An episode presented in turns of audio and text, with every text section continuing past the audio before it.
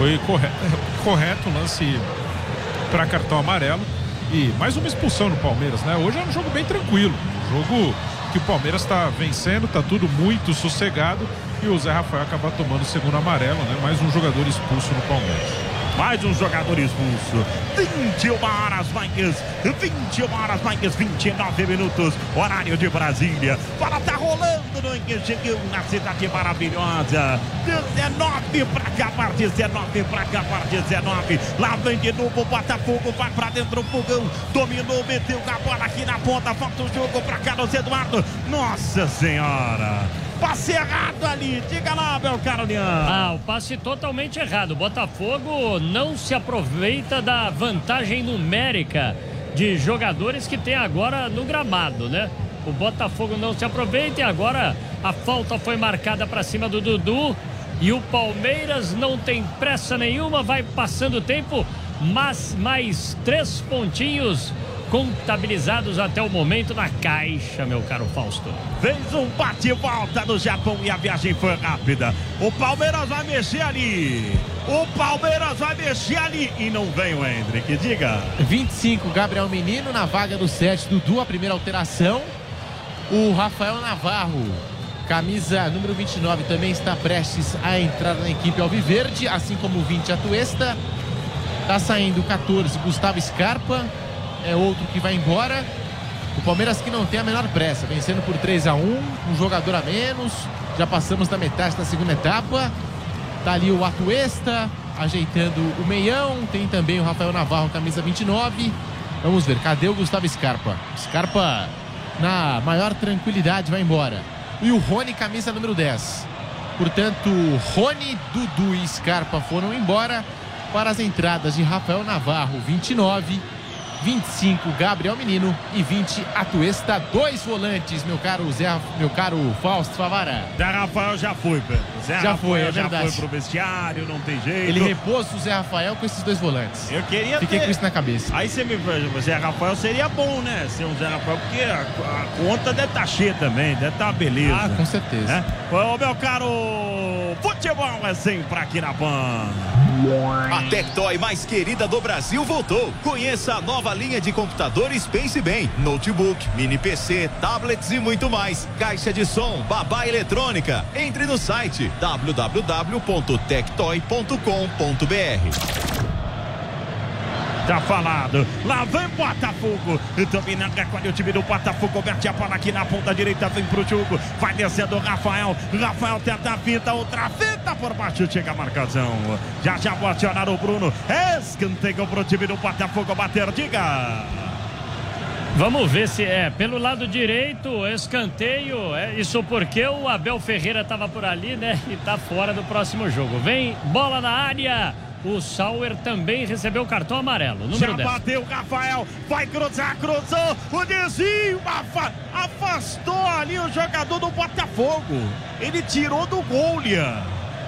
Serviu como um zagueiro ali. O Everton subiu na bola, ele foi na disputa.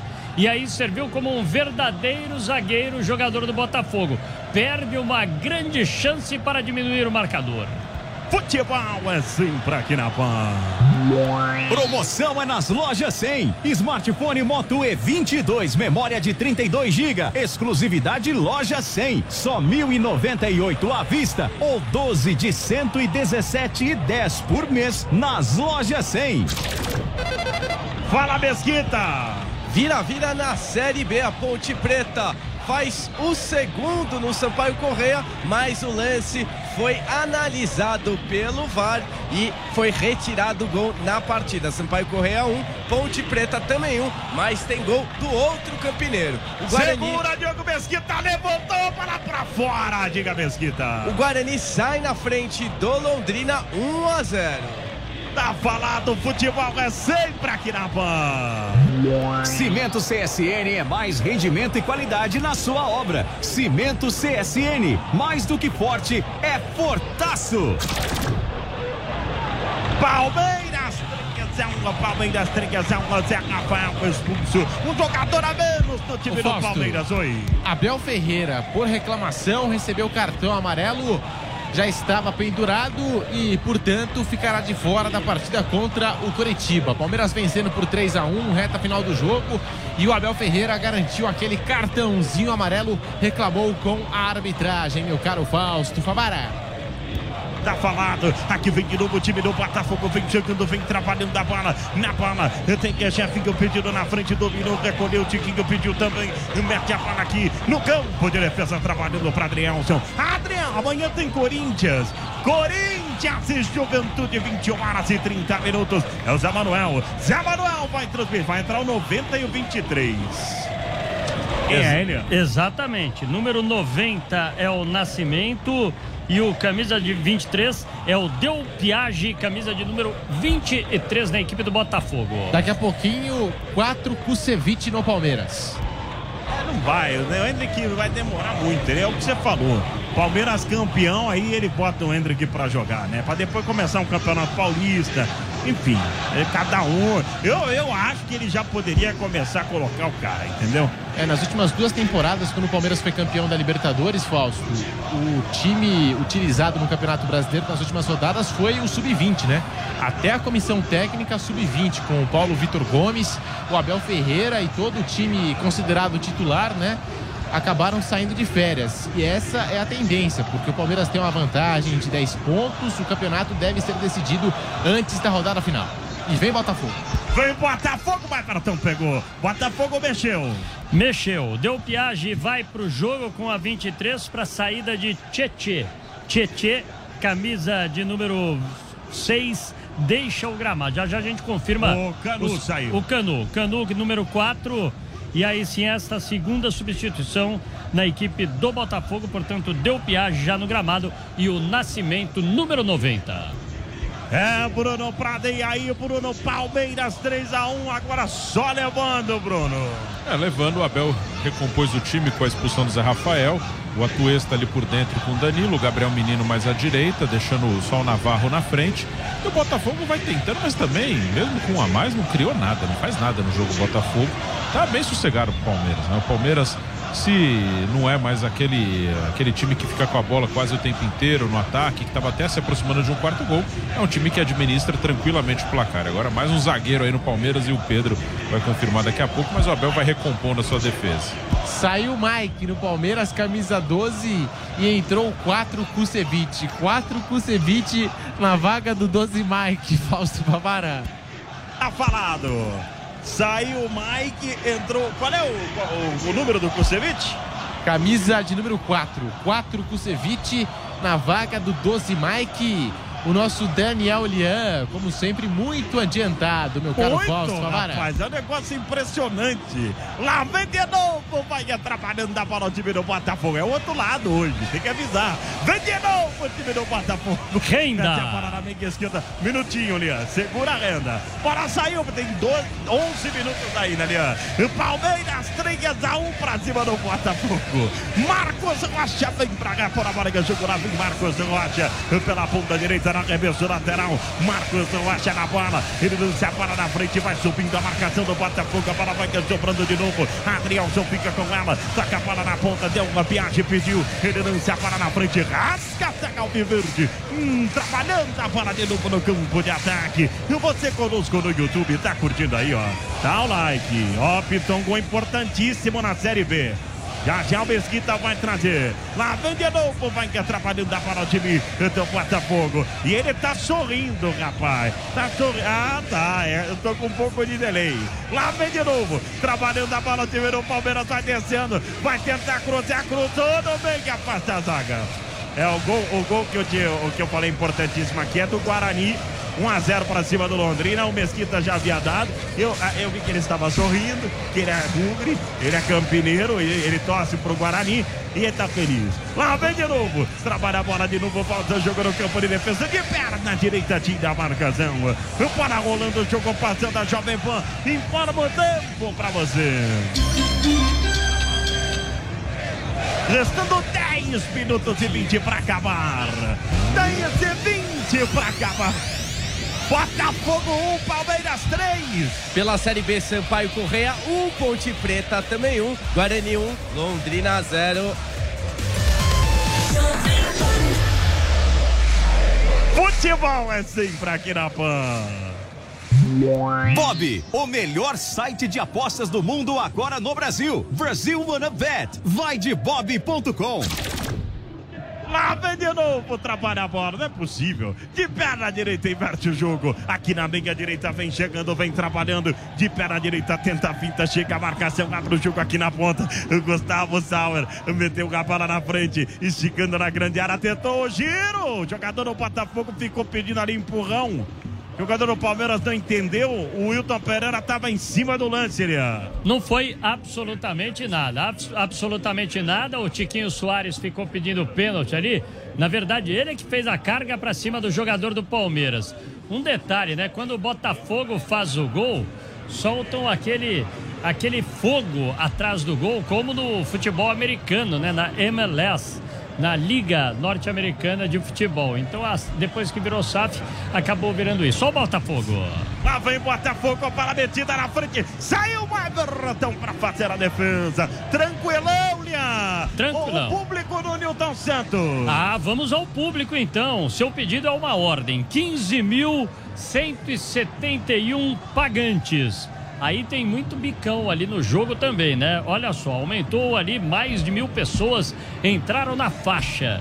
16.545 é o público presente para uma renda de 496.271 reais.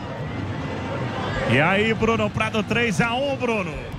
É um jogo que o Palmeiras só administra, né? O Palmeiras muito sossegado, o Botafogo não consegue forçar nem um pouquinho, né? O Botafogo fica com a bola depois que ficou com um jogador a mais e não consegue fazer nada. E, e nem parece que está muito disposto a fazer. O Palmeiras, sem nenhum problema, vai levando o resultado bem sossegado para o time do Abel Ferreira. Só não pode vacilar, né? Se toma um gol, pode animar o Botafogo mais no emocional, mais na empolgação.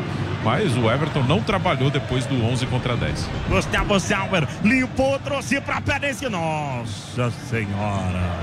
Ele isolou a bola, o Sauer, Elian. Isolou, isolou. Foi lá no bondinho do Pão de Açúcar. Aliás, é cidade bonita o Rio de Janeiro, né? Longe as paisagens, as belezas naturais. Tem o Corcovado Uma Pão de das Açúcar. mais lindas cidades longe. do mundo, Elian. Sem dúvida alguma. Do Uma mundo, cidade muito em bela. questão de beleza natural, acho difícil alguma cidade bater o Rio de Janeiro. Exatamente. É uma cidade muito aprazível, cidade turística.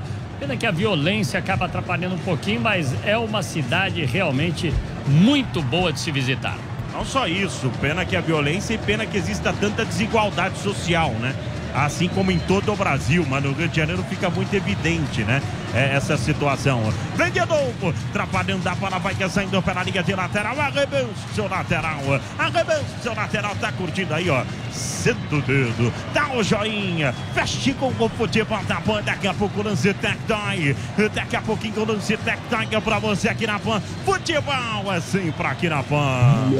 Promoção é nas lojas 100. Smartphone Moto E22, memória de 32 GB, exclusividade loja 100. Só 1.098 à vista ou 12 de 117,10 por mês nas lojas 100.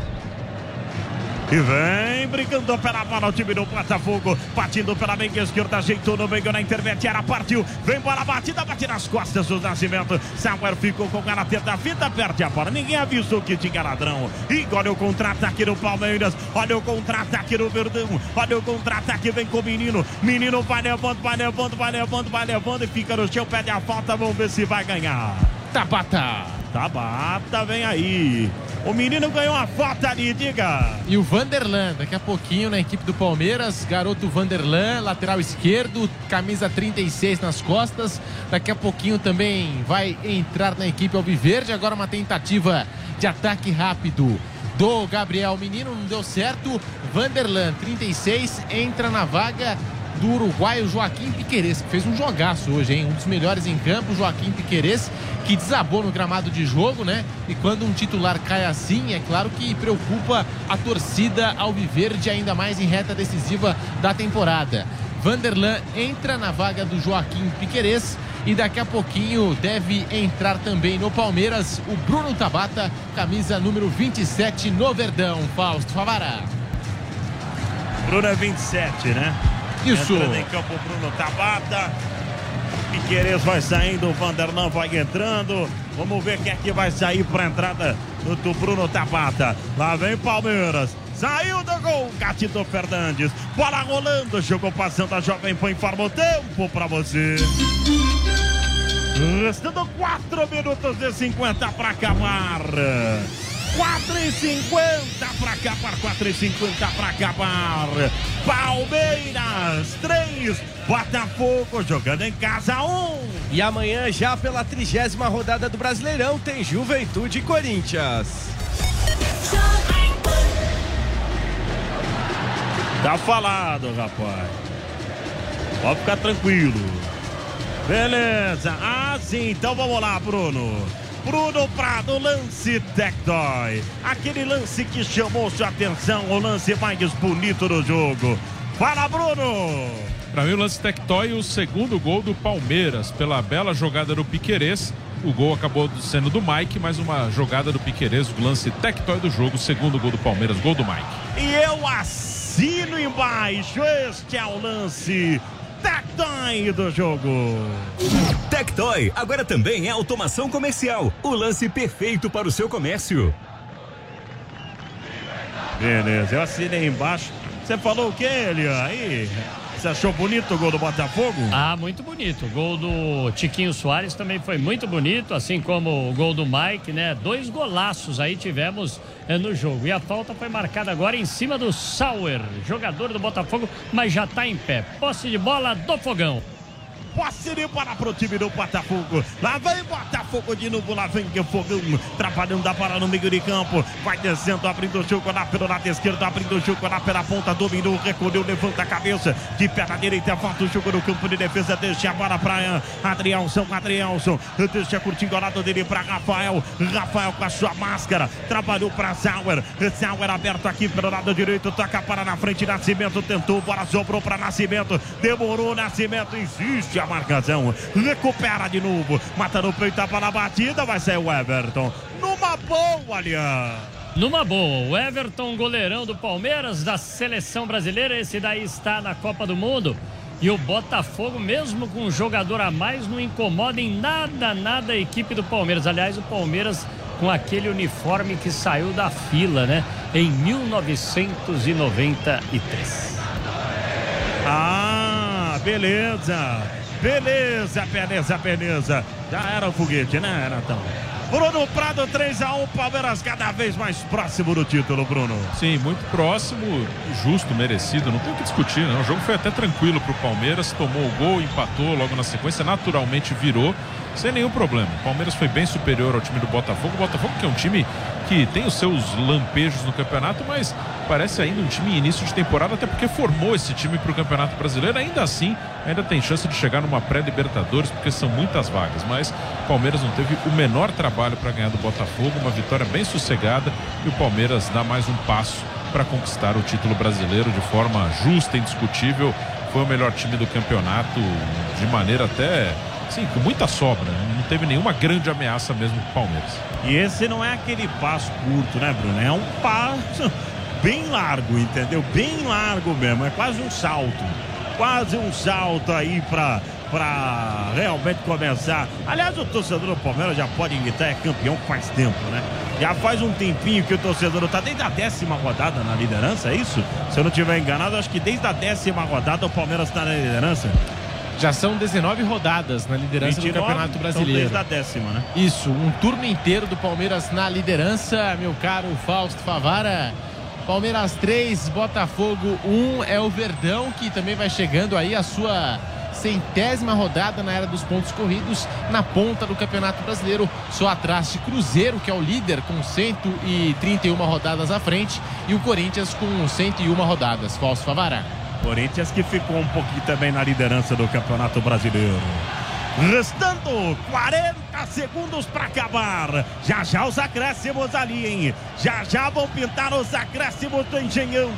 No estádio Newton Santos do Engenhão com os acréscimos. Já já o Mesquita vai trazer também a classificação para você aqui na PAN. Palmeiras sobrando da liderança no Campeonato Brasileiro. Palmeiras 3 a 1 para cima do Botafogo. Segundona. É bom começar com futebol. Segunda-feira de futebol. Mesquita, liderança lista do brasileiro, seis primeiros, Pesquita. Olha, Fausto, nesse momento, o campeonato brasileiro tem o Palmeiras na liderança absurda da competição. Abre 10 pontos, Palmeiras tem 63, o Inter tem 53, o Fluminense é o terceiro, tem 51, Corinthians fecha o G4, tem 50 Mais 5! Pedro Marques informou mais cinco minutos de acréscimos. Cinco minutos de acréscimos. Tipo o Verstappen. E não agora. precisou nem do, do VAR ali, né? Na né? Checamos que aqui não teve erro. Pedro, trouxe para vocês já já os quatro últimos o nosso Mesquita vai trazer também. Os quatro últimos o Mesquita vai trazer. Lá vem de novo o time, então é importante. Acabando a 29 rodada do Campeonato Brasileiro. Segura um pouquinho, Mesquita. Vem de novo, vai ganhar. Olha o Bob ali, rapaz. Mete a bola na frente e vem chegando. Que beleza. Esse começa com tudo a segunda-feira. Trabalhando de novo, rasca a saca no Botafogo. Tira de qualquer maneira. Tem quatro minutos pela frente. Já já Mesquita vai trazer os times que estão na zona de rebaixamento. Fala, Mesquita! Campeonato Brasileiro, nesse momento, estariam rebaixados se a competição acabasse agora. O Cuiabá com 30 pontos, o Havaí com 28, Atlético Goianiense com 25 e o Lanterninha, o Juventude, com 19 pontos. Tá falado. Vem de novo. Trabalhando na bola aqui pelo setor direito. Domina, briga pela bola. Vai descendo de novo o time do Palmeiras. Abre o jogo aqui pela meia esquerda. Lá vem Verdão. Vai pra dentro. Vai pintar o quarto. Dominou. Rolou no meio. A tua, a tua está bate. A bola desciada saiu pela linha de fundo. Quase, quase. Era o Navarro chegando ali. Diga lá, diga lá, diga lá, Pedro. Navarro, ex-Botafogo, ajudou no acesso à Série A, foi o artilheiro da Série B, por isso o Palmeiras contratou ele. Quase, quase a lei do ex. Antes o desvio ali na marcação, nem sei se teve desvio, hein? Botafogo 1, Palmeiras 3, é o Verdão no campo de ataque. Teve sim desvio, vem Gabriel Menino. Gabriel Menino, Navarro recebeu, Menino pediu, trabalhou Menino para Marcos Rocha, voltou para Menino de perna esquerda. Nossa Senhora! Desequilibrou total e se atrapalhou, bateu mal Pedro Marques. Bateu curtinho escanteio. Gabriel Menino, que hoje está de volta à equipe do Palmeiras, cumpriu suspensão contra o Galo Mineiro em Belo Horizonte. Só que a batida saiu torta demais. Palmeiras 3, Botafogo 1. Palmeiras garantindo mais um resultado positivo fora de casa. Fausto Favara. Conosco quase 30 mil pessoas tomando Jovem Pan Esportes e Jovem Pan no placar agregado. No placar agregado, Jovem Pan Esportes e Jovem Pan News. Tá todo mundo fechado com o futebol da Pan. Tamo junto. Tamo junto. Deixa o seu like aí, ó. Deixa o seu like, feche com. Amanhã tem Juventude Corinthians. Quarta-feira tem Santos em Camporinho. São César vai transmitir aqui na PAN. Quinta-feira tem São Paulo. Tem Flamengo em campo também no meio de semana. Tem muito futebol. Tem muito futebol. Vibra, torcedor do Palmeiras. Torcedor do Palmeiras no Engenhão fazendo a festa em todo o Brasil. Também fazendo a festa o torcedor do Palmeiras. Doidinho para soltar o grito de é campeão. Mas se eu conheço o torcedor do Palmeiras, os caras vão gritar é campeão, mesmo que seja campeão com três rodadas de antecedência, vão gritar na última rodada, porque não vão acreditar, entendeu? Tem essas coisas do torcedor do Palmeiras. Um minuto e dez para acabar o Guedes, para acabar. Vai atrapalhando a bola aqui pelo setor direito. Rafael, Rafael pro time do Botafogo. Ele vai cruzar, cruzou no meio, tenta o domínio. Vai sair o Everton. Tranquilão, Pedro Marques. A essa altura do jogo, faltando um minuto. Toda a tranquilidade do mundo para o goleiro Everton, que não perdeu a oportunidade, pegou a bola e segura ela com todo carinho. Botafogo 1, Palmeiras 3, meu caro Fausto Favara. Ah, muito obrigado. Ah, obrigado, Guilherme. Muito obrigado. Quanta sinceridade, rapaz. Lá vem de novo a bola metida pela linha de lateral. Arremesso lateral. Arremesso lateral. Um intervalo diferente brilhante com o nosso Guilherme. Em cima do lance. Pode ir embora lá pelo setor direito. Toca a bola na frente, afasta a zaga. Bola vai sobrando de novo lá pelo setor esquerdo. Toque saiu pela linha de lateral. Pode ir embora pro time do Botafogo. Acabou, acabou. Sem muita festa. Tá dizendo aqui ele. Pode ir embora pro time do Palmeiras. Palmeiras, Palmeiras, cada vez mais próximo. Vai acabar o jogo do Engenhão. No estádio Newton, Santos Sangue Engenhão. Botafogo 1, Palmeiras 3 de virada. Wilton Pereira Sampaio vai pedir a bola. Vai apontar o centro do gramado. É, o árbitro gosta de apitar quando, ó, quer ver, ó, vai esperar confusão, Wilton. Vai esperar confusão, rapaz. E é capaz de acrescer ainda mais um, dois minutos só por conta da confusão. Palmeiras 3, Botafogo 1. Agora ele conversa. É o nosso árbitro da Copa do Mundo, Fausto Favará. É, e aí não tem necessidade. E na Copa, às vezes o cara tem outra postura. Entendeu? O cara tem outra postura. E ali foi um belo de um soco ali no braço, hein? De um, de outro. Apita, seu Wilton. Vamos, Wilton Pereira Sampaio. Tá arrumando sarna pra se coçar. Vai apitar o árbitro. Apita o árbitro. Acabou. Palmeiras de virada 3. Botafogo 1. Abraço, Pedro Marques. Próximo jogo, quinta-feira contra o Curitiba. Tamo junto, Fausto. Um abraço, Daniel Lian. Próximo jogo do Botafogo, Havaí, fora de casa. Um abraço.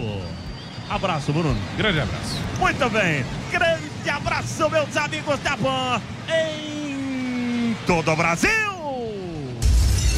Você ouviu Futebol Jovem Pan. Mais um show de transmissão com a melhor equipe esportiva do Brasil. Show de transmissão. As melhores transmissões do futebol nacional e internacional com a marca Jovem Pan Esportes. A melhor equipe esportiva. O melhor futebol aqui na Pan. Futebol Jovem Pan. Promoção é nas lojas 100. Multifuncional Epson, tanque de tinta L3250, Wi-Fi, só 1.398 à vista ou 4 de 349,50 sem juros nas lojas 100. Bob, o melhor site de apostas do mundo agora no Brasil. Brasil One Bet. Vai de bob.com. Tectoy agora também é automação comercial. Uma nova fase para o seu negócio. Consórcio Mage. Pensar no futuro é agir agora. E Cimento CSN, mais do que forte, é fortaço. Você sabe que time vai ganhar o Brasileirão? Sabe quem vai fazer mais pontos na NBA? Entende tudo de Fórmula 1? Então não perca tempo. Entre na vaidebob.com e comece a usar seu conhecimento esportivo para se divertir e ganhar dinheiro. São as melhores ODBs do mercado em plataforma segura e fácil de usar vaidebob.com, a melhor plataforma de apostas do mundo agora no Brasil. Já conhece o cimento CSN? O cimento Fortaço. Só ele garante qualidade, rendimento, dá mais liga e aquele acabamentaço. Por isso não fique na dúvida. Na hora de construir ou reformar, escolha o cimento do saco roxo da Fundação Alage, o cimento para toda obra. Cimento CSN, mais do que forte, é fortaço. Ei você que deseja ter seu imóvel, mas não sabe por onde começar? Vou te dar uma super dica. O consórcio Mage é a opção ideal para você adquirir seu imóvel, seja casa, apartamento, terreno, comercial ou imóvel rural, com parcelas a partir de 1.463 reais. Você adquire sua cota com até 240 meses e o mais incrível, sem juros e taxa de adesão. Aproveite essa oportunidade. Entre em nosso site e faça sua simulação. consórciomage.com.br. Consórcio Mage. Pensar no futuro é agir agora. A Jovem Pan está onde a notícia acontece. Principais assuntos para ficar de olho nesta semana vêm do Congresso Nacional. Uma equipe de reportagem dedicada e especializada em política traz informações exclusivas da capital federal que afetam o seu dia a dia. Com a apresentação de Catiúcia Sotomayor. Essas e outras notícias são as principais que você vai conferir ao vivo, direto de Brasília.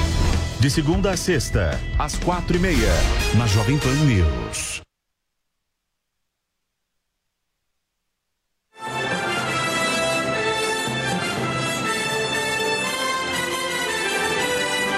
Está no ar a voz do Brasil. As notícias do governo federal que movimentaram o país no dia de hoje.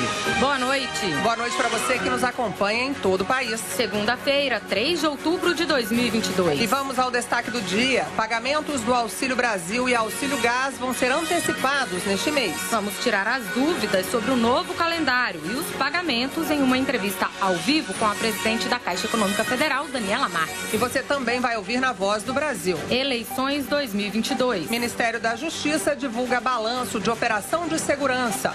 Natália Kozlik. A ação reuniu cerca de 500 mil agentes das forças de segurança pública para garantir a segurança dos brasileiros no dia da votação. E vamos dar detalhes sobre os cinco novos remédios que passam a integrar a lista do programa Farmácia Popular. Hoje, na apresentação da Voz do Brasil, eu, Gabriela Mendes e Mariana Jungmann. E para assistir a gente ao vivo na internet, acesse voz.gov.br. Beneficiários do Auxílio Brasil e Auxílio Gás vão receber os pagamentos deste mês de forma antecipada. O benefício começa a ser depositado a partir de 11 de outubro, uma semana antes do previsto. Para tirar dúvidas sobre a novidade, quem está aqui com a gente ao vivo nos estúdios da Voz do Brasil é a presidente da Caixa Econômica Federal, Daniela Marques. Boa noite, presidente. Boa noite, Gabriela. Boa noite, Mariana. Boa noite aos ouvintes da Voz do Brasil. Presidente, quantas famílias vão receber o Auxílio Brasil agora em outubro e quem tem direito? Bom, famílias em situação de vulnerabilidade e pobreza podem procurar os centros de assistência social do governo federal, administrado pelo Ministério da, da, Cidadania. Nessa última, 21 milhões e 130 mil famílias serão assistidas. Lembrando que o auxílio passou de 400 para 600 reais em julho, então permanecerá em 600 reais agora. São Além das 21 milhões de famílias, a maioria das famílias chefiadas por mulheres, então são 17 milhões e 200 mil mulheres que vão estar recebendo o benefício e são mais no total 12 bilhões e meio de reais que serão pagos agora a partir do dia 11. O Ministério da Cidadania entrou em contato com a Caixa e pediu que a gente antecipasse e assim será feito. Então é, é isso que a gente veio anunciar aqui. É, presidente, o auxílio gás, que é pago a cada dois meses, quantas famílias já fazem parte do programa e qual é o valor que vai ser pago? É, o auxílio gás, o valor é a média nacional do bujão de 13 quilos, são 112 reais bimestrais, o equivalente a um bujão. São 5,9 milhões e 900 mil famílias que serão assistidas, num total de 650 milhões de reais. Também se cadastra e a gente tem um, um uma central de ligação gratuita, que é 121. Quem tiver dúvidas pode ligar é, 121, que vai ser atendido. Qualquer dúvida em relação tanto ao Auxílio Brasil quanto ao Auxílio Gás, é 24 horas, é, qualquer dúvida para ser tirada. Agora, presidente, como é que a população pode sacar os benefícios? Dá para usar o dinheiro também sem ter que ir a uma agência? Dá sim, a gente tem um aplicativo chamado Caixa Tem, que é uma conta poupança digital, né? Além disso, é, a gente tem os cartões do Auxílio Brasil agora tem chip. Então, quem já recebeu o cartão novo não precisa sacar o dinheiro todo, é só fazer uma movimentação, pode usar na farmácia, pode usar no supermercado. Já foram mais de 7 milhões de novos cartões entregues. Quem não recebeu também não tem problema, é, pode usar o antigo ou é só baixar o aplicativo, uma vez feito o cadastro. É, dentro do Caixa Tem, é uma conta poupança social gratuita que o recurso vai estar disponível. Agora, presidente, esse aplicativo do Caixa tem, ele é só para quem é cliente do banco? Não, é para quem se cadastrou no programa, né? Então, se você foi no centro de assistência social, a sua conta, a sua conta poupança social vai estar tá automaticamente aberta. Então, qualquer informação sobre os pagamentos e os aplicativos, você pode usar o telefone 111 também, que é o da Caixa, o 121 do Ministério da Cidadania, o 111 da Caixa. A Caixa também usa toda a rede de lotérica para fazer os pagamentos do auxílio. Pode procurar uma lotérica. Então, além de jogar é, e fazer a fezinha lá no, na Mega Sena pode usar a rede de lotérica para estar tá se informando, é, aprovando senha, mas hoje pelo celular o aplicativo é super leve, não precisa de muita internet, é, é só o recurso vai estar disponível automaticamente. Agora, presidente, vamos mudar um pouquinho de assunto. A gente está iniciando aí o mês, a gente vai falar sobre o Outubro Rosa, que é um mês que alerta mulheres sobre a importância da prevenção e diagnóstico precoce do câncer de mama e também do colo de útero. A Caixa tem uma ação voltada para o atendimento às mulheres, que é o Caixa para Elas. O que está previsto para esse mês em especial? É, a gente vai estar. Tá, o Outubro Rosa ele é importante. Hoje mesmo eu conversava de manhã com o ministro Queiroga, né? E ainda é uma das maiores causas de morte em mulheres. Ah, então a gente quer principalmente na parte de seguro é, e de previdência para a mulher se proteger, principalmente as mulheres que empreendem, que trabalham de forma autônoma, como ela tem alguma doença, fica sem a renda, é, vão ter seguros sociais. Amanhã a gente vai fazer uma coletiva e vai contar tudo. O programa Caixa para Elas é uma estratégia de relacionamento permanente da Caixa, lançada no último dia 9 de agosto, é, onde a gente atua em três pilares: um de prevenção à violência contra a mulher o segundo, promovendo as mulheres para abrirem seus negócios e, e, e, abrindo sua empresa, saindo do programa social. Hoje, essas mulheres, essas 17 milhões de mulheres que a gente falou que estão no auxílio, se elas abrem uma microempresa individual, né? São MEI, então ela que é boleira, uma, uma manicure, trabalha em construção, se ela formaliza a empresa, ela não perde o auxílio, essa é uma informação importante, e quando ela se formaliza, ela tem acesso a crédito mais barato, ela tem acesso a pausa para doença, pausa para maternidade, e a Caixa está fazendo um grande programa de apoio, principalmente enfocado na emancipação e na independência financeira das beneficiárias do Auxílio Brasil. Agora, presidente, a Caixa vem promovendo esse tipo de, de ação, assim, muito voltada para o público feminino. É, e aí eu queria que a senhora falasse um pouco sobre a importância disso, um banco com a capilaridade que a Caixa tem, está promovendo esse tipo de ação. É, o governo federal e a gente, é, como banco operador né, e, e, social, a Caixa é um banco social, é o banco de todos os brasileiros, é, fez algumas políticas duras de repressão à violência, né, contra um plano de enfrentamento ao feminicídio, e precisa de alguém que ajude na difusão e na conscientização desses programas. Houve um reforço do Ligue 180. O Ligue 180 é um canal exclusivo para denúncias de violência contra a mulher, é, é, tem redes de delegacia especializadas. E a Caixa uniu esforços ao governo federal, junto ao Ministério da Justiça e o Ministério da Mulher. Acolhemos um programa chamado Salve uma Mulher, para usar toda a nossa força de rede, 4 mil agências, uh, mais as lotéricas, são mais de 17 mil pontos de atendimento, barcos, carretas, aonde, além dos produtos uh, e serviços para mulheres, além do acesso ao crédito, a gente está atuando muito forte nessa questão da prevenção da violência contra a mulher. É uma realidade ainda dura no Brasil, que a gente acha que com essa união de esforços, a gente consegue virar rapidamente uh, essa estatística. Além de usar a sua própria rede, a Caixa tem feito uma ação forte para promover essa causa e unir outras empresas. Então, conseguimos unir no acordo coletivo da Federação dos Bancos toda a rede bancária, o SEBRAE, agora também integramos esforços junto ao Ministério Público, todo mundo numa grande rede de proteção e prevenção na violência contra as mulheres. É, o segundo pilar do programa é justamente a questão do empreendedorismo feminino. As mulheres hoje é aquela mulher que é mãe, é esposa, é empreendedora, quer abrir o seu negócio, mas muitas vezes as mulheres ficam em relações abusivas porque não têm condição de subsistência, elas não têm a independência financeira. Então, quando você trabalha a independência financeira da mulher, que é o que ela busca, além de dar dignidade para ela, para a família, dela investir na educação e no futuro dos filhos, você dá a porta de saída caso ela esteja numa relação abusiva e não tenha acolhimento. Então, a Caixa fez uma grande mobilização, a gente capacitou 8 mil embaixadores. Além disso, no Centro de Assistência Social, onde as mulheres vulneráveis buscam auxílio, a gente capacitou na Universidade de Caixa 4 mil agentes sociais para estar tá fazendo o acolhimento e orientação para mulheres em situação de violências.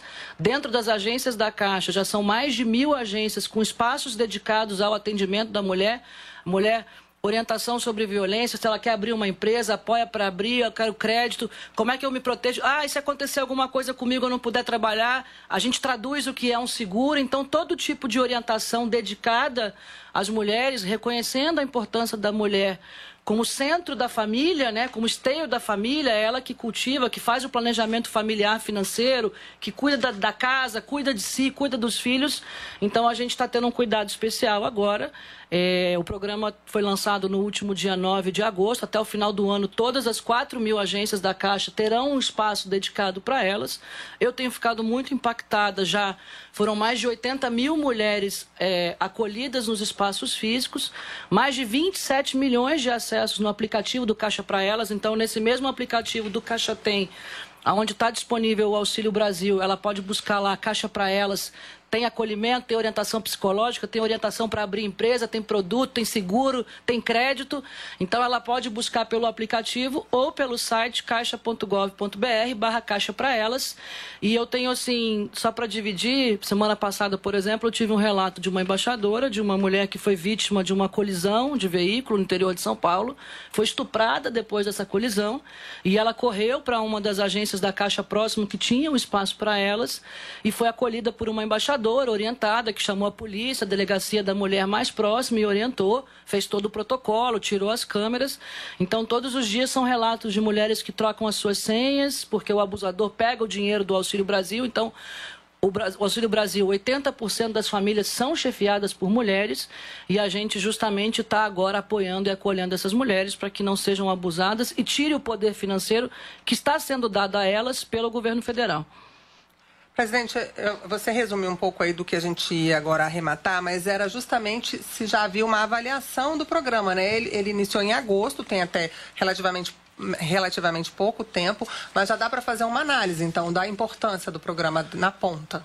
Sim, é, foi muito acima da minha expectativa, Gabriela, não só em questão dos acessos em si, é, mais de 80 mil mulheres atendidas nos espaços físicos das agências, lembrando que ela pode procurar o espaço para se orientar sobre qualquer dúvida de finanças. As mulheres às vezes não se sentem encorajadas de falar de finanças, ficam com vergonha, acham que não entende, e ali as, os embaixadores e embaixadoras estão orientados para isso, e do site, é, os resultados também além de acolhimento de violência, em crédito para MEI Microempresa individual formada por mulheres. Agosto a gente fez seis vezes mais crédito do que julho. Em crédito de pessoas jurídicas lideradas por mulheres, sete vezes mais crédito. Cartão de crédito, mais de 60% de aumento na contratação. Seguros, mais de 70%. Então mostra que é, me deu certeza, né, para mim, para a liderança da Caixa, que a gente está na direção certa. A gente quer investir mais. E aí uma informação importante aqui para complementar, que é um pouco de a gente quer propor soluções para as mulheres, acreditando no potencial econômico delas. A gente lançou a pausa para a maternidade, então todas as mulheres têm uma preocupação grande, principalmente as mulheres empreendedoras que são autônomas. Quando ela tem o filho, tem que tirar a licença. A renda, o dinheiro diminui e a despesa aumenta, porque filhos têm que comprar um enxoval, tem que comprar o berço e tal. E aí, é, já na sensibilidade de, de aprofundar ali o relacionamento com as mulheres, a gente percebeu que a questão dos, dos programas de crédito na licença maternidade fica difícil de pagar. E aí qualquer empréstimo na caixa, pessoa física, pessoa jurídica, MEI mulher ou habitação, entre quatro e seis meses da licença, a gente para junto, então ela para de pagar e quando ela volta a trabalhar, ela retoma sem nenhum juros ou correção ou multa é, a Caixa aí apoiando as mães do Brasil e a gente é, reconhecendo, então essa foi uma das soluções. Também desenvolvemos o atendimento para mães de crianças com autismo. É, são mais de 2 milhões de pessoas com autismo no Brasil. Então, pessoas com autismo ou mães e pais com filhos com autismo. Também foi uma mãe, a Esther, lá em Salvador, na inauguração de um espaço para elas, que me disse e que é, é difícil né, ficar na fila, porque a criança precisa ficar sozinha, não gosta de barulho, às vezes grita. E aí a gente também desenvolveu, a Caixa um banco bastante inclusivo, além, no preferencial, além de deficiente, é, idosos e etc., a gente também, as pessoas com autismo, vão ter um atendimento preferencial e a equipe, a rede da Caixa, que é excepcional, foi capacitada para isso.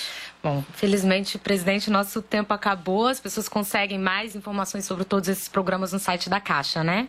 caixa.gov.br barra caixa para elas. Conversamos com a presidente da Caixa, Daniela Marques. Muito obrigada, presidente, pela sua participação aqui à Voz do Brasil. Adorei fazer com as duas mulheres hoje, Gabriela e Mari. Obrigada, obrigada aos ouvintes da Voz do Brasil.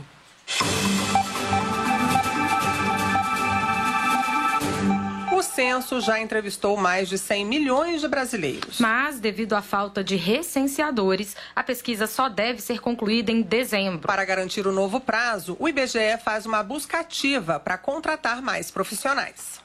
Desde que entrou em campo em 1 de agosto, o Censo Demográfico 2022 já contou mais de 104 milhões de pessoas em 36 milhões e 500 mil domicílios em todo o país. Desse total, 48% são homens e 52% mulheres. Os dados do segundo balanço da coleta do censo também mostram que existem no país 860 mil pessoas autodeclaradas indígenas e 740 mil quilombolas. Quase a totalidade dos questionários, mais de 99%, foi respondida de forma presencial e 2,27% dos domicílios se recusaram a responder. O diretor de pesquisas do IBGS, Mar Azevedo, anunciou que o Instituto vem enfrentando dificuldades relativas à falta de pessoal para atuar com recenseadores em alguns locais, o que contribuiu com um cenário de atraso na coleta dos dados. A gente estava imaginando que fosse fechar o censo agora em meados de início, logo na primeira semana de outubro. Isso não aconteceu. Estamos prevendo um término do censo para início de dezembro. Estamos implementando várias frentes, né? Entre elas a busca ativa de recenseadores, está em curso desde a semana passada, de forma que possamos ter mais recenseadores atuando, né? Atualmente, cerca de 95 mil pessoas estão trabalhando no censo, mas ainda existem 87 mil vagas disponíveis. Com reportagem de Ana Paula Marra, locução Nazi Brum. Economia de tempo e dinheiro. Brasileiros podem validar documentos de forma digital pela plataforma gov.br. Os detalhes daqui a pouco. Para garantir que os eleitores pudessem exercer a democracia e votar em segurança, 500 mil profissionais de segurança pública atuaram ontem em todo o país na Operação Eleições 2022. Entre os resultados das urnas, ficou definido que o presidente da República, Jair Bolsonaro, vai disputar o segundo turno das eleições presidenciais com o candidato do Partido dos Trabalhadores, Luiz Inácio Lula da Silva. Os resultados da operação foram divulgados hoje pelo Ministério da Justiça. No primeiro turno das eleições foram registradas 352 prisões e 1.378 crimes eleitorais, sendo que o mais comum foi a boca de urna, com 456 ocorrências registradas em todo o país. A compra de votos ficou em segundo lugar, com 95 ocorrências. Também foram registrados no último domingo 80 casos de tentativa ou violação do sigilo do voto, que é quando o eleitor tira foto da urna, e 57 casos de transporte irregular de eleitores. A ação, coordenada pelo Ministério da Justiça, reuniu cerca de 500 mil agentes das forças de segurança pública para garantir a segurança dos brasileiros no dia da votação. O trabalho foi acompanhado em tempo real a partir do Centro Integrado de Comando e Controle Nacional em Brasília. Segundo o balanço da Polícia Federal, foram apreendidos 857 mil reais entre bens e valores antes, durante e após o horário da votação. Natália Kozlik para a Voz do Brasil. O Brasil teve um saldo positivo de 4 bilhões de dólares na balança comercial em setembro. O valor é a diferença entre a venda de produtos brasileiros para outros países e o gasto com compras no exterior. As vendas para o exterior somaram 29 bilhões de dólares e os produtos comprados somaram 25 bilhões de dólares. Os destaques foram as exportações de produtos agropecuários, como milho, soja, café e carnes, além de óleos brutos de petróleo e minério de ferro. No acumulado deste este ano, o país também apresenta um saldo positivo de quase 48 bilhões de dólares em vendas. Os dados foram divulgados hoje pelo Ministério da Economia. Remédios de graça ou com desconto. O programa Farmácia Popular beneficia mais de 20 milhões de brasileiros que retiram os medicamentos nos locais credenciados. Agora, cinco novos remédios para hipertensão arterial e diabetes passam a fazer parte da lista. André Tavares, de 62 anos, toma cinco remédios para o coração. No começo do tratamento, chegou a pegar empréstimos no banco para comprar os medicamentos. Quando começou a retirar os remédios na farmácia popular, foi uma folga no orçamento. Para mim é uma coisa importante, porque na verdade a gente não tem condição própria para estar todo tempo comprando remédio. Né? E o programa Farmácia Popular agora vai contar com cinco novos medicamentos. Quatro deles são voltados para hipertensão arterial e o outro para diabetes tipo 2, associado a doenças cardiovasculares. A expectativa é que os remédios estejam disponíveis entre o final de outubro e o começo de novembro. Cerca de 2 2 milhões e 700 mil pessoas podem ser beneficiadas com a atualização da lista. O cardiologista Guilherme Monte fala da importância desses medicamentos para o sucesso do tratamento. Facilita né, a escolha de determinadas medicações e é, o controle de, de diversas patologias, não só a hipertensão, mas a doença coronária e a insuficiência cardíaca. Os quatro novos remédios para hipertensão serão gratuitos na farmácia popular. Já o medicamento, incluído para diabetes, vai ser oferecido na modalidade de copagamento, em que a pessoa paga uma pequena parte do valor. O ministro da Saúde, Marcelo Queiroga, destaca que o objetivo é fortalecer o controle das doenças cardiovasculares no Brasil. Doenças cardiovasculares são um dos principais problemas de saúde pública mais de 380 mil óbitos somente no Brasil, de tal sorte que merece dos gestores públicos uma atenção especial. A secretária de Ciência, Tecnologia, Inovação e Insumos Estratégicos em Saúde da pasta, Sandra de Castro Barros, explica que o acesso aos medicamentos da farmácia popular segue da mesma forma. O paciente comparece no estabelecimento, seja com a receita do público, seja com uma receita privada. Esse paciente se dirige a um estabelecimento conveniado, entrega o documento com foto ou uma procuração. Os medicamentos são entregues ao paciente. O programa Farmácia Popular distribui pelo Sistema Único de Saúde e farmácias conveniadas medicamentos de graça ou a custo reduzido. E conta hoje com mais de 30 mil farmácias credenciadas no país. Atualmente, cerca de 20 milhões de brasileiros são atendidos. Até junho deste ano, mais de 7 bilhões de remédios já foram entregues para a população. Reportagem Cleide Lopes.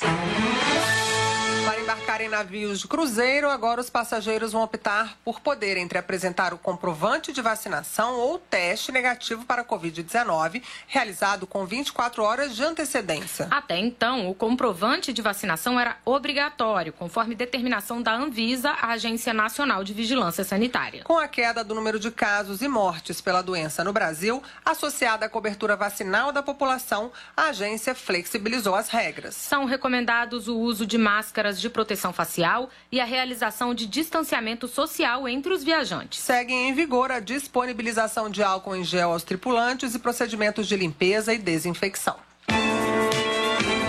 Validar documentos digitais, como, como contratos e declarações, sem precisar sair de casa para ir a um cartório. Uma facilidade que é oferecida pela plataforma gov.br, com serviço de assinatura eletrônica. Segundo o último balanço divulgado pelo governo, só em agosto, mais de 2 milhões de assinaturas foram feitas por meio do sistema. O brasiliense Luan Bonifácio Pereira é empresário e conta que no seu dia a dia sempre teve que lidar com muitos documentos. Mas este ano, graças a um conselho do contador, ele fez a assinatura eletrônica no aplicativo do governo federal gov.br, o que o ajudou a diminuir a burocracia e a economizar tempo. Às vezes eu precisava ir no cartório, às vezes eu precisava mandar uma documentação para o meu contador. Hoje, acesso aqui, é, digitalizei em PDF, já encaminhei, está tudo resolvido. Desde 2020, 2021, o governo federal permite aos brasileiros a assinatura de documentos em meio digital a partir da página gov.br. Este ano o serviço foi ampliado e pode ser acessado também pelo celular no aplicativo. Só em agosto foram realizados mais de 2 milhões de assinaturas eletrônicas. De acordo com Fernando Coelho, da Secretaria Especial de Desburocratização, Gestão e Governo Digital do Ministério da Economia, o objetivo é diminuir a burocracia e facilitar a vida do brasileiro. O cidadão vai deixar de ser exigido de ir a cartórios para fazer autenticação de documentos, reconhecimento de firma, vai deixar de se deslocar né, gastar com transporte e o mais importante, né, o cidadão vai ter o seu tempo cada vez mais livre para as atividades que forem é, convenientes para ele. Né. Entre os documentos que podem ser validados estão contratos de prestação de serviço, de compra e venda, seguro de vida e declarações de imposto de renda. A plataforma gov.br disponibiliza mais de 4 mil serviços públicos digitais para o cidadão. Reportagem Gabriela Noronha.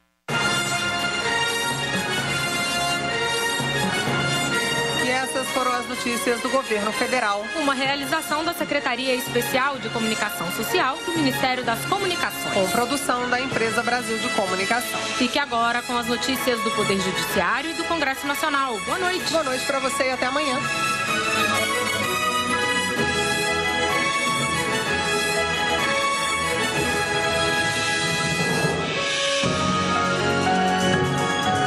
A voz do Brasil. Governo Federal.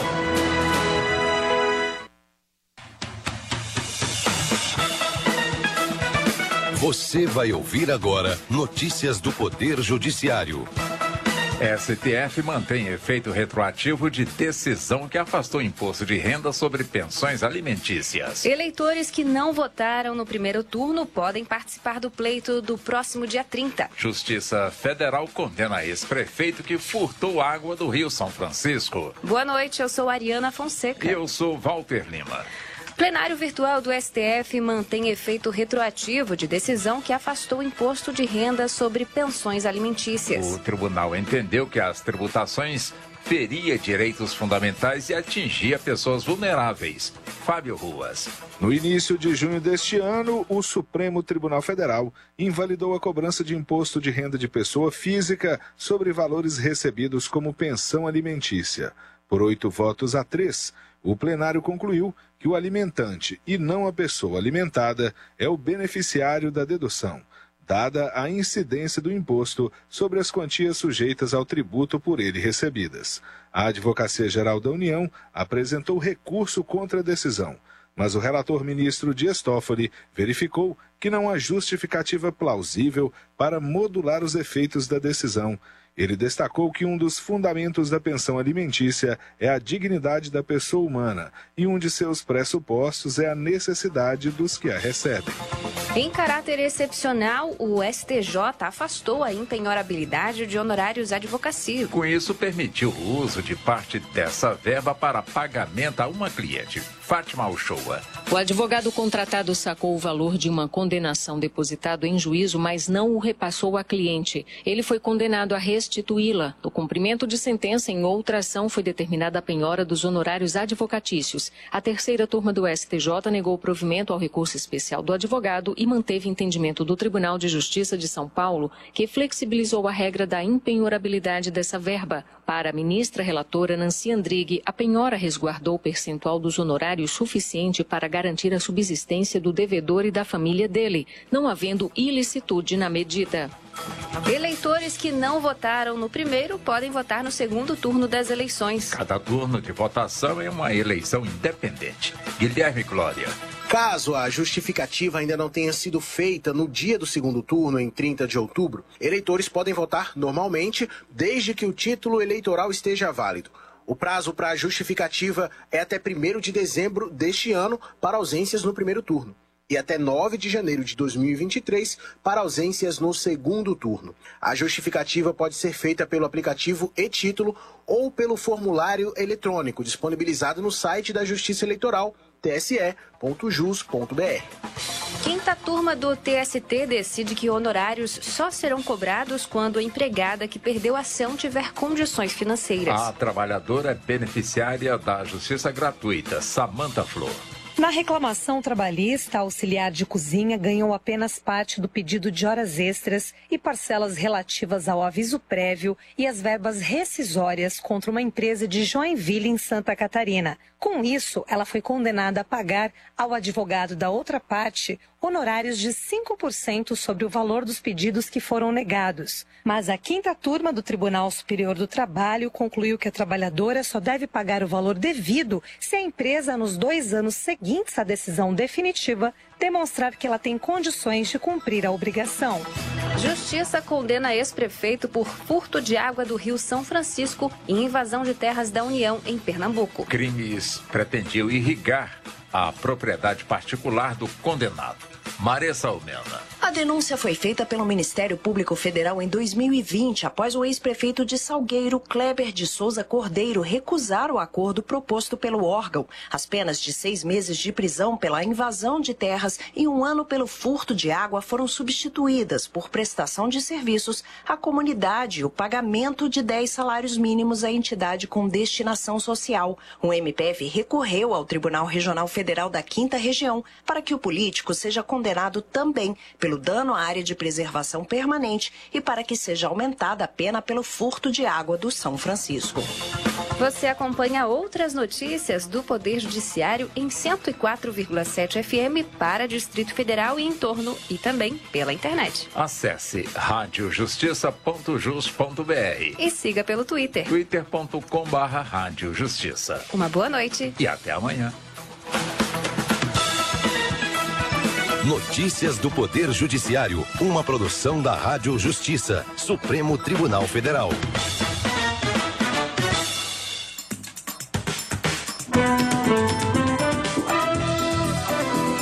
Está no ar o Jornal do Senado. Eu sou Paula Groba. E eu sou Ricardo Nacaoca. E estes são os destaques de hoje do Jornal do Senado, que começa agora. Senado analisa o uso de recursos da saúde para custear piso da enfermagem. Observadores internacionais atestam lisura das eleições brasileiras. Quatro mulheres e 23 homens são eleitos para o Senado.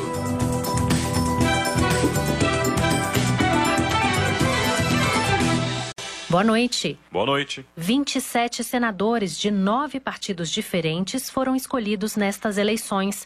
O PL terá uma bancada com oito representantes, o União Brasil, cinco, o PT, quatro, o Progressistas, três, Republicanos e PSD, dois cada um. MDB, PSC e o PSB elegeram um candidato. Três senadores eleitos já tiveram um mandato: Wilder Moraes, do PL de Goiás, Magno Malta, do PL do Espírito Santo e Wellington Dias, do PT do Piauí. 23 eleitos são homens.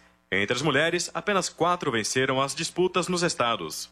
Já o número de mulheres que concorreram ao cargo foi maior do que na eleição de 2014. A reportagem é de Janaína Araújo. A última vez em que foi renovado somente um terço do Senado, ou seja, 27 cadeiras, em 2014, cinco mulheres foram eleitas para o cargo. O número é maior do que o de senadoras eleitas nesse domingo, apenas quatro. A boa notícia é que nas eleições deste ano, a participação das mulheres na disputa alcançou 22,5% do total de candidatos ao Senado. Em 2014, o percentual feminino no pleito era de 18,9%.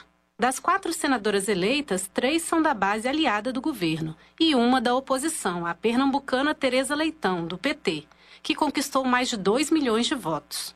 Professora Dorinha, do União de Tocantins, ganhou a disputa com Cátia Abreu, senadora que tentava a reeleição. Já a atual deputada Tereza Cristina, do PP de Mato Grosso do Sul, que atuou como ministra da Agricultura do atual governo até maio deste ano, tornou-se senadora com o maior percentual de votos entre as quatro eleitas, pouco mais de 60%. Mas foi Damares, do Republicanos do Distrito Federal, que surpreendeu na disputa. Ela ganhou de Flávia Arruda, candidata do PL, partido do presidente Bolsonaro, com quase 300 mil votos de diferença depois de passar a maior parte do período eleitoral atrás nas pesquisas. Damares Alves chega ao Senado com muitos planos, conforme disse em entrevista à TV Senado. Fazer as grandes discussões que o Senado não pode mais se afastar delas. A reforma do Código Penal tem que ser de verdade. Fazer uma revisão também no Estatuto do Idoso. Nós também queremos fazer um grande pacto pela criança. Primeiro projeto de resolução, a criação criação de uma comissão permanente da criança e do adolescente dentro do Senado Federal. É isso que eu prometi para o povo, é isso que eu vou fazer. Estou chegando para essa nova proposta, da nova política, das novas ideias. O povo do DF quer a nova política. A posse das senadoras, assim como a dos outros 23 senadores, acontece em 1 de fevereiro de 2023 e 15 governadores foram eleitos no primeiro turno destas eleições, 12 deles reeleitos para um segundo mandato. Já em outros estados, os governadores serão decididos no segundo turno no dia 30.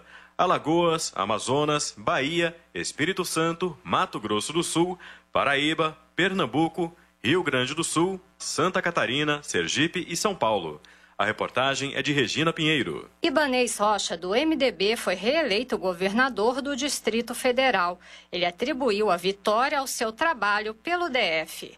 Acho que a vitória é o resultado do trabalho, resultado da união, resultado de unir pessoas pelo Distrito Federal.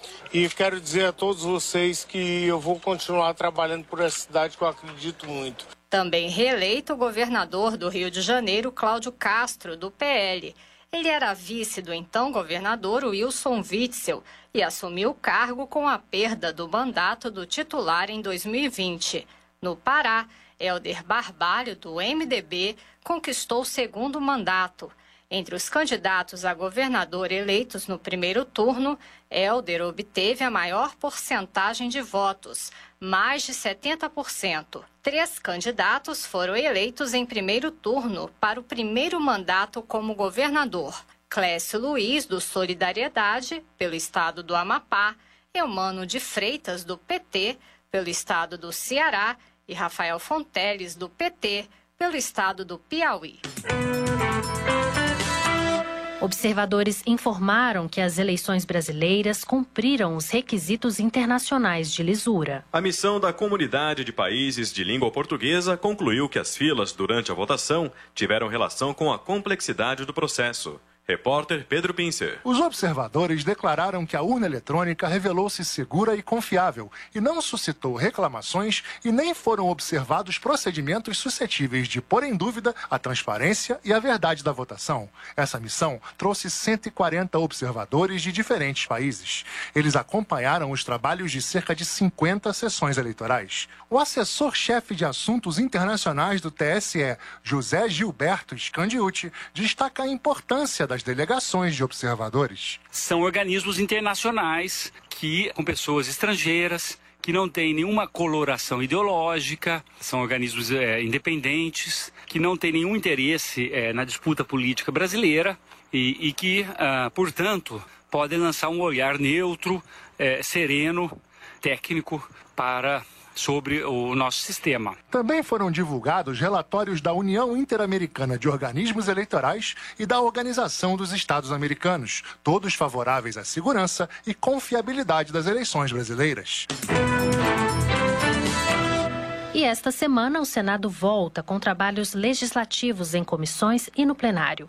Entre as propostas, nas comissões está a que prevê o reembolso de frete aos consumidores em caso de entregas atrasadas. A Comissão de Fiscalização também pode aprovar uma proposta que dá mais força para acordos com o PROCON.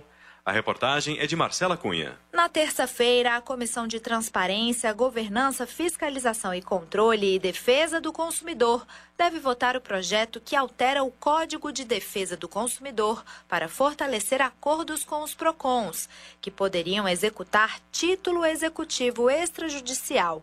O objetivo é acelerar a reparação do consumidor e reduzir ações judiciais, como explicou o senador Oriovisto, do Podemos do Paraná. A proposição garante ao credor maior celeridade na busca e satisfação do seu crédito, pois no lugar de ter que valer-se de uma ação de conhecimento, poderá ir diretamente para uma ação de execução. Outro projeto na pauta prevê o reembolso imediato do frete quando houver atraso na entrega da compra. Também será analisada se é abusiva a cláusula que obriga o pagamento de carnê ou cartão de crédito exclusivo de lojas apenas no próprio estabelecimento. A comissão também pode aprovar a audiência pública para apurar irregularidades em viagens de integrantes da Lava Jato. No plenário, os senadores devem votar a medida provisória que reabre prazo para adesão ao FUNPRESP, o regime de previdência complementar de servidores públicos, além de empréstimos externos e acordos internacionais. Senadores também iniciam esta semana a análise das propostas que podem viabilizar o pagamento do piso da enfermagem. Uma delas prevê o remanejamento de verbas da saúde, outro retoma o programa de repatriação de recursos do exterior. Reportagem de Érica Christian. Nesta terça-feira, o Senado deverá votar o projeto que vai autorizar estados e municípios a remanejarem recursos federais da área da saúde. A estimativa é de que 7 bilhões de reais sejam destinados para o pagamento do piso salarial da enfermagem.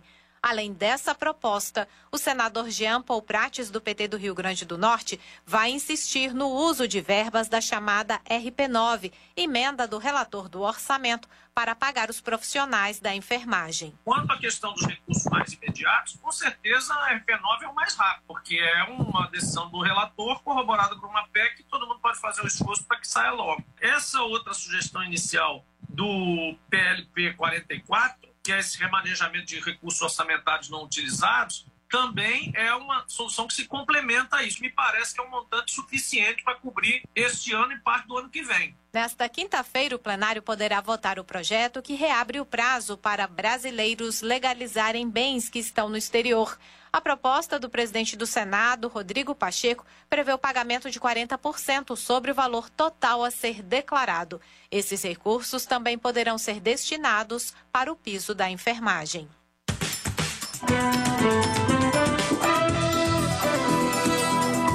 Com trabalhos técnicos de Eric Bento, o Jornal do Senado fica por aqui.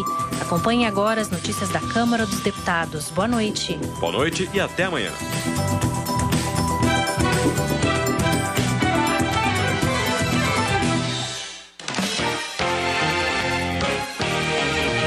Jornal. Câmara dos Deputados. Bancada feminina terá mais 14 deputadas federais na próxima legislatura. Câmara tem renovação nas cadeiras menor do que em 2018. PL terá a maior bancada na Câmara, seguido por PT e partidos aliados. Boa noite. O PL, o partido de Jair Bolsonaro, terá as maiores bancadas na Câmara e no Senado, seguido pelos partidos aliados ao ex-presidente Lula. O repórter Antônio Vital tem os detalhes.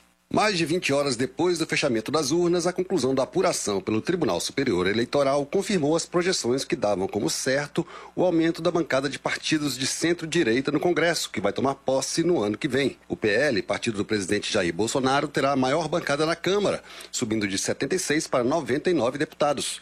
A legenda também será a maior bancada no Senado, com 14 senadores. Na Câmara, depois do PL, vem a federação formada pelo PT, PV e PCdoB, aliados do ex-presidente Luiz Inácio Lula da Silva, com 80 deputados. A bancada do PT subiu de 54 para 68. O número de 80 chega com 6 do PCdoB e os 6 do PV. Em seguida, as maiores bancadas no ano que vem na Câmara serão a da União Brasil, com 59 deputados, a do PP, com 47, e a do MDB, com 42. Esse cenário de polarização entre os partidos de Lula e de Bolsonaro repete 2018, quando o PT elegeu 54 deputados e o PSL, então partido de Bolsonaro, 52. Cientistas políticos ouvidos pela Rádio Câmara e pela TV Câmara apontam que o próximo Congresso será mais conservador e de direita que o atual, mas eles são cautelosos quando falam do apoio de deputados e senadores ao futuro governo. Para o analista político Antônio Augusto de Queiroz, o comportamento do Congresso está diretamente ligado a quem será o próximo presidente da República. Se Jair Bolsonaro for eleito, ele prevê uma ênfase nas pautas de costume e em projetos que aumentam penas para crimes. Essa nova composição é uma composição mais centro-direita do que a atual. Agora, o presidente da República tem uma influência sobre o comportamento do Congresso muito grande. Então, por exemplo, se for o presidente Bolsonaro, esse Congresso vai se direcionar muito para a direita. Portanto, ele vai ter a oportunidade de fazer as reformas de costumes que ele não conseguiu fazer no primeiro mandato, Agora não, agora se o presidente Lula, o presidente Bolsonaro for reeleito, ele tem uma base muito apropriada para isso, porque houve um crescimento significativo de evangélicos e de, da bancada de segurança. Para Antônio Augusto Queiroz, o PL ter a maior bancada não significa necessariamente oposição automática a Luiz Inácio Lula da Silva, caso o candidato do PT seja eleito. Segundo ele, pouco mais de 30% dos deputados do partido podem ser considerados bolsonaristas raiz, que permite uma margem de manobra para o governo caso o petista seja eleito. O cientista político Leonardo Barreto vai na mesma linha. Ele diz que hoje é cedo para apontar que partidos farão oposição sistemática a Lula. A gente vai ter um Congresso mais conservador, mais de direita, mais liberalizante na economia. Isso é um impeditivo, isso é um sinal de que o ex-presidente Lula, caso seja eleito, terá um Congresso ingovernável? Não. Né? Tanto é que a gente não pode dizer que nenhum desses partidos que, que, que chegaram serão oposição automática ao ex-presidente Lula. né, pelo fato do do, do, presidente Bolsonaro não ter conseguido fundar o seu partido. Né? Caso o ex-presidente Lula vença a eleição, a gente não vai saber quais são os partidos de oposição. A cientista política Silvana Krause apontou outro fator de cautela na análise do comportamento do futuro Congresso, a cláusula de barreira, que reduziu o número de partidos na Câmara. Segundo ela, legendas médias e pequenas tendem a se fundir, o que vai diminuir a quantidade de legendas, Processo que já começou com a criação de federações, em que os partidos se unem e, na prática, atuam como se fossem um só, por um período de quatro anos.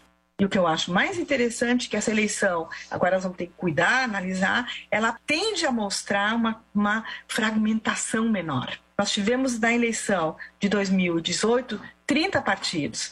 Ao que tudo indica, nós vamos ter com as federações 19 partidos representados e 23 considerando cada partido independentemente da federa das federações. Né? Então, é uma mudança. Então, a gente tem que ter muito cuidado para ver o que vai acontecer. Partidos tradicionais diminuíram de tamanho na Câmara. O PSDB caiu de 22 para 13 deputados. O PSB caiu de 24 para 14. E o PTB de 10 para apenas um. No Senado, partidos aliados do presidente Jair Bolsonaro ficaram com a maioria das cadeiras em disputa. O PL, partido do presidente, elegeu oito das 27 vagas. Outros partidos da base governista, como o PSC, PP, republicanos, elegeram seis. O PT, partido do candidato Luiz Inácio Lula da Silva, elegeu quatro. E o PSB, partido do candidato a vice de Lula, Geraldo Alckmin, apenas um. Com isso, o PL vai ocupar 14 cadeiras no Senado. Ou seja, assim como na Câmara, o partido do presidente da República terá a maior bancada da casa. Para Graziela Guiotti Testa, o resultado foi uma demonstração de força do bolsonarismo. Para o Senado, a gente tem visto que o apoio do Bolsonaro deu muitos frutos. Então, a gente tem aí a Hamilton Mourão, com a própria Damares Alves aqui pelo DF. Esse, esse, esse apoio bolsonarista deu muitos frutos no Senado. Apesar de ter obtido apenas 4 das 27 cadeiras em disputa no Senado, a bancada do PT aumentou de 7 para 9 senadores. Entre os senadores eleitos estão os atuais deputados Efraim Filho, da Paraíba, Alan Rick, do Acre, e professora Dorinha, de Tocantins, todos do União Brasil. E Tereza Cristina, do Mato Grosso do Sul, Laércio Oliveira, de Sergipe, e Irã Gonçalves, de Roraima, do PP. Da Rádio Câmara, de Brasília, Antônio Vital. Eleições.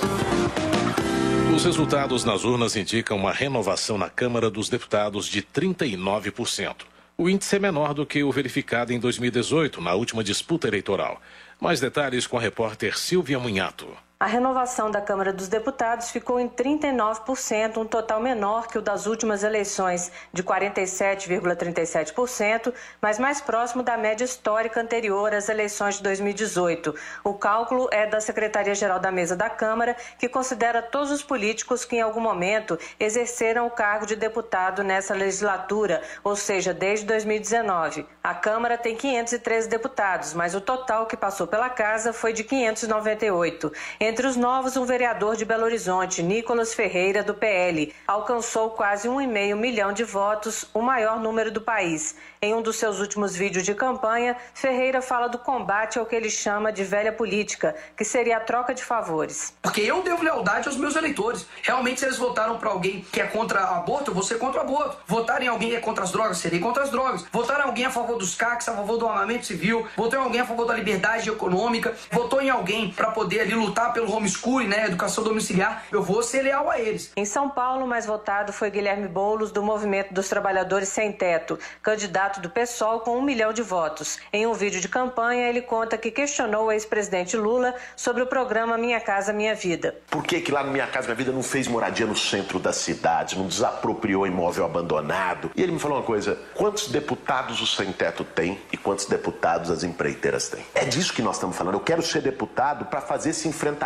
lá, no espaço de poder. Alguns deputados atuais foram reeleitos com uma votação bem maior que a anterior, como Carla Zambelli, do PL de São Paulo, que conseguiu quase um milhão de votos, quatro vezes mais que em 2018. Também entre os novos estão figuras que participaram do governo Bolsonaro, como o ex-ministro da Saúde, General Pazuello, e o ex-ministro do Meio Ambiente, Ricardo Salles. E na esteira da Operação Lava Jato, foram eleitos o ex-procurador da República, Deltan Dallagnol, no Paraná, e Rosângela Moro, esposa do ex-juiz Sérgio Moro, em São Paulo. Ainda em São Paulo, a ex-senadora Marina Silva foi eleita deputada pela Rede. Outro movimento é dos políticos que foram deputados em outras legislaturas e estão de volta à Câmara, como os cariocas Chico Alencar, do PSOL, e Lindbergh Farias, do PT. O consultor político Antônio Augusto de Queiroz destacou a presença na Câmara de alguns caciques políticos. Há uma circulação no poder, embora velhos caciques, alguns deles não tenham vindo, mas outros vieram. Por exemplo, Eunício Oliveira, a Rosiane Sarney, são exemplos de figuras históricas aí do parlamento que retomam o mandato. O Robson Faria, que é o pai do Fábio Faria, foi governador do Rio Grande do Norte. Então também tem muito cacique chegando nesta eleição. O mais novo deputado federal é Amon Mandel, do Cidadania do Amazonas, que tem 21 anos e era vereador de Manaus. Já Luiz Erundina, do PSOL de São Paulo, foi reeleita e é a deputada mais idosa, com 87 anos. Da Rádio Câmara de Brasília, Silvia Minhato. Política. A Rádio Câmara cobriu as eleições neste domingo e ouviu vários analistas sobre a disputa pela presidência da República. O repórter José Carlos Oliveira traz um resumo das avaliações sobre o pleito. O ex-presidente Luiz Inácio Lula da Silva, do PT, e o atual presidente Jair Bolsonaro, do PL, dominaram o primeiro turno da eleição à presidência da República e adiaram a decisão para o segundo turno, no dia 30 de outubro. Na votação deste domingo, Lula terminou em primeiro lugar, com 48% de apoio dos eleitores, enquanto Bolsonaro ficou com 43%. Simone Tebet, do MDB, foi a terceira colocada, com 4% dos votos, e Ciro Gomes, do PDT, terminou com 3%. Os demais candidatos não chegaram a 1% do total de mais de 122 milhões de votos. Cerca de 20% dos eleitores não compareceram às urnas. Em números absolutos, Lula teve cerca de 6 milhões de votos a mais do que Bolsonaro. No acompanhamento da apuração na Rádio Câmara, a cientista política Graziella Ghiotti Testa, da Fundação Getúlio Vargas, ressaltou a necessidade de Lula e Bolsonaro construírem desde já a governabilidade possível para o mandato que começa em 2023. Vai ser um desafio nos dois casos. A questão toda é entender quais vão ser os movimentos do judiciário no sentido de reprimir ou não o orçamento secreto e se a estratégia de Lula e de Bolsonaro vai ser a mesma que eles usaram em outros tempos. E eu acho que essa construção da governabilidade ela é muito parecida com o tipo de acordo que precisa acontecer dentro da sociedade. Essa alta polarização que existe, sobretudo com relação à pauta de costumes, passam a ser difícil de trabalhar na construção de governabilidade também. Então vamos ver se a gente vai conseguir se reconciliar como sociedade, procurar aqueles pontos que são comuns. Também comentarista da Rádio Câmara durante o primeiro turno, o cientista político Adriano Oliveira, da Universidade Federal de Pernambuco, destacou a tendência dos dois candidatos quanto às futuras negociações com os governadores. O ex-presidente Lula vai dialogar com todos os governadores, independente dos partidos. Vai dialogar com os prefeitos. No caso do presidente Bolsonaro, ele já mostrou claramente que não tem disposição para dialogar, principalmente com governos que ele considera de esquerda. Já o consultor político Antônio Augusto de Queiroz, ouvido pela TV Câmara projeta mudanças no perfil de um dos candidatos. No segundo turno, ele vai ser o Bolsonaro paz e amor, porque aí ele já consolidou os votos talibãs dele e aí precisa convencer o, o pessoal. E a diferença em torno de 5%, o que não é muita coisa para uma disputa presidencial. Em pronunciamento na noite de domingo, Lula classificou o segundo turno como uma prorrogação e manifestou a intenção de iniciar imediatamente a busca de novos apoios. Já Bolsonaro fez críticas às pesquisas eleitorais e diz que o foco da campanha do segundo turno será nas classes menos favorecidas. Da Rádio Câmara de Brasília, José Carlos Oliveira. 14 estados e o Distrito Federal tiveram seus governadores já escolhidos no primeiro turno. Doze deles foram reeleitos. Nos demais 12 estados haverá segundo turno. É o caso de cinco dos nove estados do Nordeste: Bahia, Pernambuco, Sergipe, Alagoas e Paraíba. No Sudeste, haverá segundo turno em São Paulo e Espírito Santo. E na região Sul, no Rio Grande do Sul e Santa Catarina. Também haverá segundo turno no Amazonas e Rondônia e no Mato Grosso do Sul. houve algumas surpresas não detectadas pelas pesquisas eleitorais. A lista dos 15 governadores já conhecidos inclui 12 reeleitos. São os casos de Cláudio Castro, do PL no Rio de Janeiro, Romeu Zema, do Novo, em Minas Gerais, Ibanês Rocha, do MDB no Distrito Federal, Ronaldo Caiado, de Goiás e Mauro Mendes, do Mato Grosso, ambos do União Brasil. Vanderlei Barbosa, do Republicanos, no Tocantins, Ratinho Júnior, do PSD no Paraná, Fátima Bezerra, do PT no Rio Grande do Norte, Carlos Brandão, do PSB no Maranhão, Helder Barbalho, do MDB no Pará, Gladson Cameli, do Acre e Antônio Denário, de Roraima, ambos do Progressistas. Além deles, o ex-prefeito de Macapá, Clécius Luiz, do Solidariedade, foi eleito governador do Amapá. O deputado estadual Eumano de Freitas, do PT, venceu a disputa para o governo do Ceará. E o ex-secretário estadual Rafael Fonteles, do PT, vai para o governo do Piauí.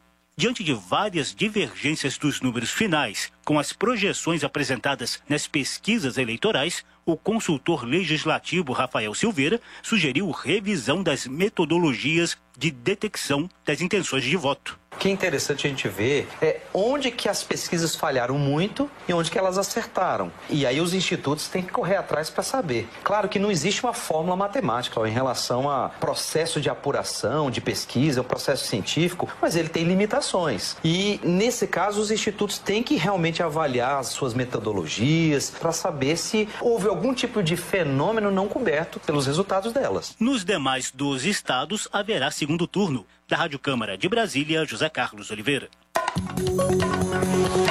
A bancada feminina na Câmara cresceu e terá mais 14 deputadas na próxima legislatura. O repórter Cláudio Ferreira tem mais informações sobre as eleições. 18 partidos que elegeram representantes para a próxima legislatura da Câmara dos Deputados vão contar com mulheres em suas bancadas. Serão 91 deputadas federais a partir de fevereiro de 2023 um aumento de 18% em relação à última eleição, quando foram escolhidas 77 mulheres. No pleito deste ano, elas receberam pouco mais de 11 milhões e 600 mil votos, contra 7 milhões 917 mil nas últimas eleições gerais.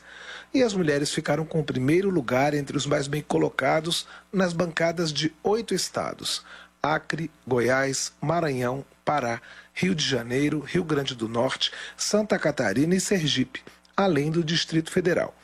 E serão 18% do total de parlamentares, pouco mais do que os 15% de 2018. Mas o crescimento da bancada feminina na Câmara foi bem menor do que em 2018. Há quatro anos, o aumento foi de 51% em relação às eleições de 2014, e o número de deputadas, naquela ocasião, passou de 51 para 77 parlamentares. Em termos numéricos, na comparação com 2018, destaca-se o aumento de mulheres na bancada do PL, de 6 para 17 deputadas, e no PT, de 10 para 18 parlamentares. Partidos como Podemos, MDB, PSD, PSOL e Republicanos também tiveram crescimento no número de deputadas, o PSD, por exemplo, passou de uma para quatro representantes do sexo feminino, aumento de 300%. Segundo a cientista política Graziela Ghiotti, da Fundação Getúlio Vargas, que participou da cobertura da Rádio Câmara no domingo das eleições, é preciso mudar a gestão dos recursos nos partidos para que continue o crescimento da participação das mulheres no poder legislativo. A gente teve vários casos de mulheres falando que não receberam o recurso que foi prometido pelos partidos. Em diversos momentos a gente ouvia falar das mulheres laranjas, candidatas laranjas e tal.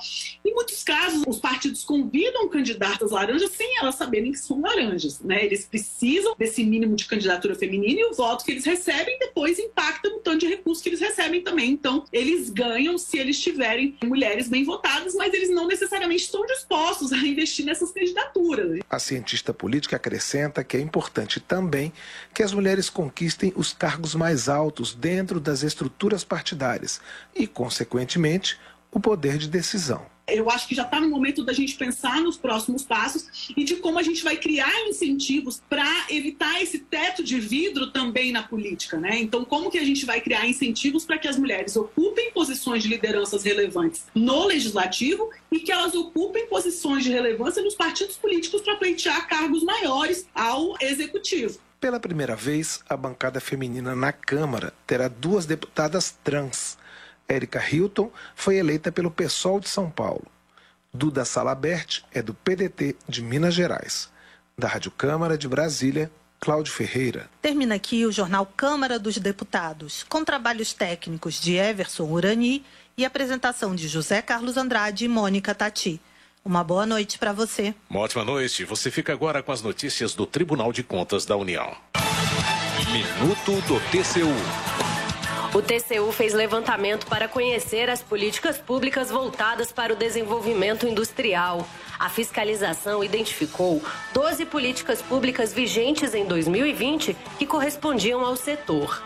A auditoria apontou ao todo 92 situações de riscos que podem diminuir a efetividade da política industrial brasileira e a eficiência da alocação dos recursos públicos. A política industrial é estimada em 77 bilhões de reais em valores orçamentários e renúncias de receitas tributárias. Dos riscos identificados, 17% foram classificados como riscos extremos e 76% foram avaliados como altos. Já os casos de riscos médio e baixo correspondem a 6,5%. Acesse tcu.gov.br e saiba mais. TCU Fiscalização a serviço da sociedade.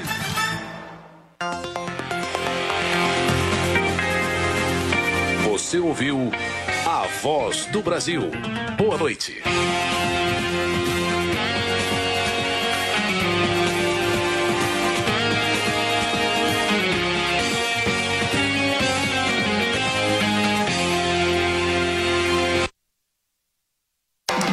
No jornal, na TV, no Twitter, todo mundo tá comentando. E você? Quer começar o dia por dentro de tudo que tá rolando? Então você não pode perder o Morning Show. Morning Show. Paulo Matias, Paulinha Carvalho, Guga e Zoe Martinez debatem tudo que a galera tá comentando. Havia, tipo, sei lá, um gato da net, um gato de alguma outra coisa. Nós temos um quadro pra falar de tretas no programa, né? Morning Show, de segunda a sexta, das 10 da manhã ao meio-dia. Pare de perder vendas para os seus concorrentes. Você pode usar as técnicas da engenharia da persuasão para conduzir os seus clientes em cada etapa da negociação e ter como resultado final o aumento do lucro e domínio do mercado. Esse curso vai transformar as suas vendas, assim como vem transformando as dos nossos alunos. Acesse niucursos.com.br e inscreva-se no curso Engenharia da Persuasão, a linguagem silenciosa das vendas. Comigo, Ricardo Ventura. Os principais assuntos. A notícia de última hora.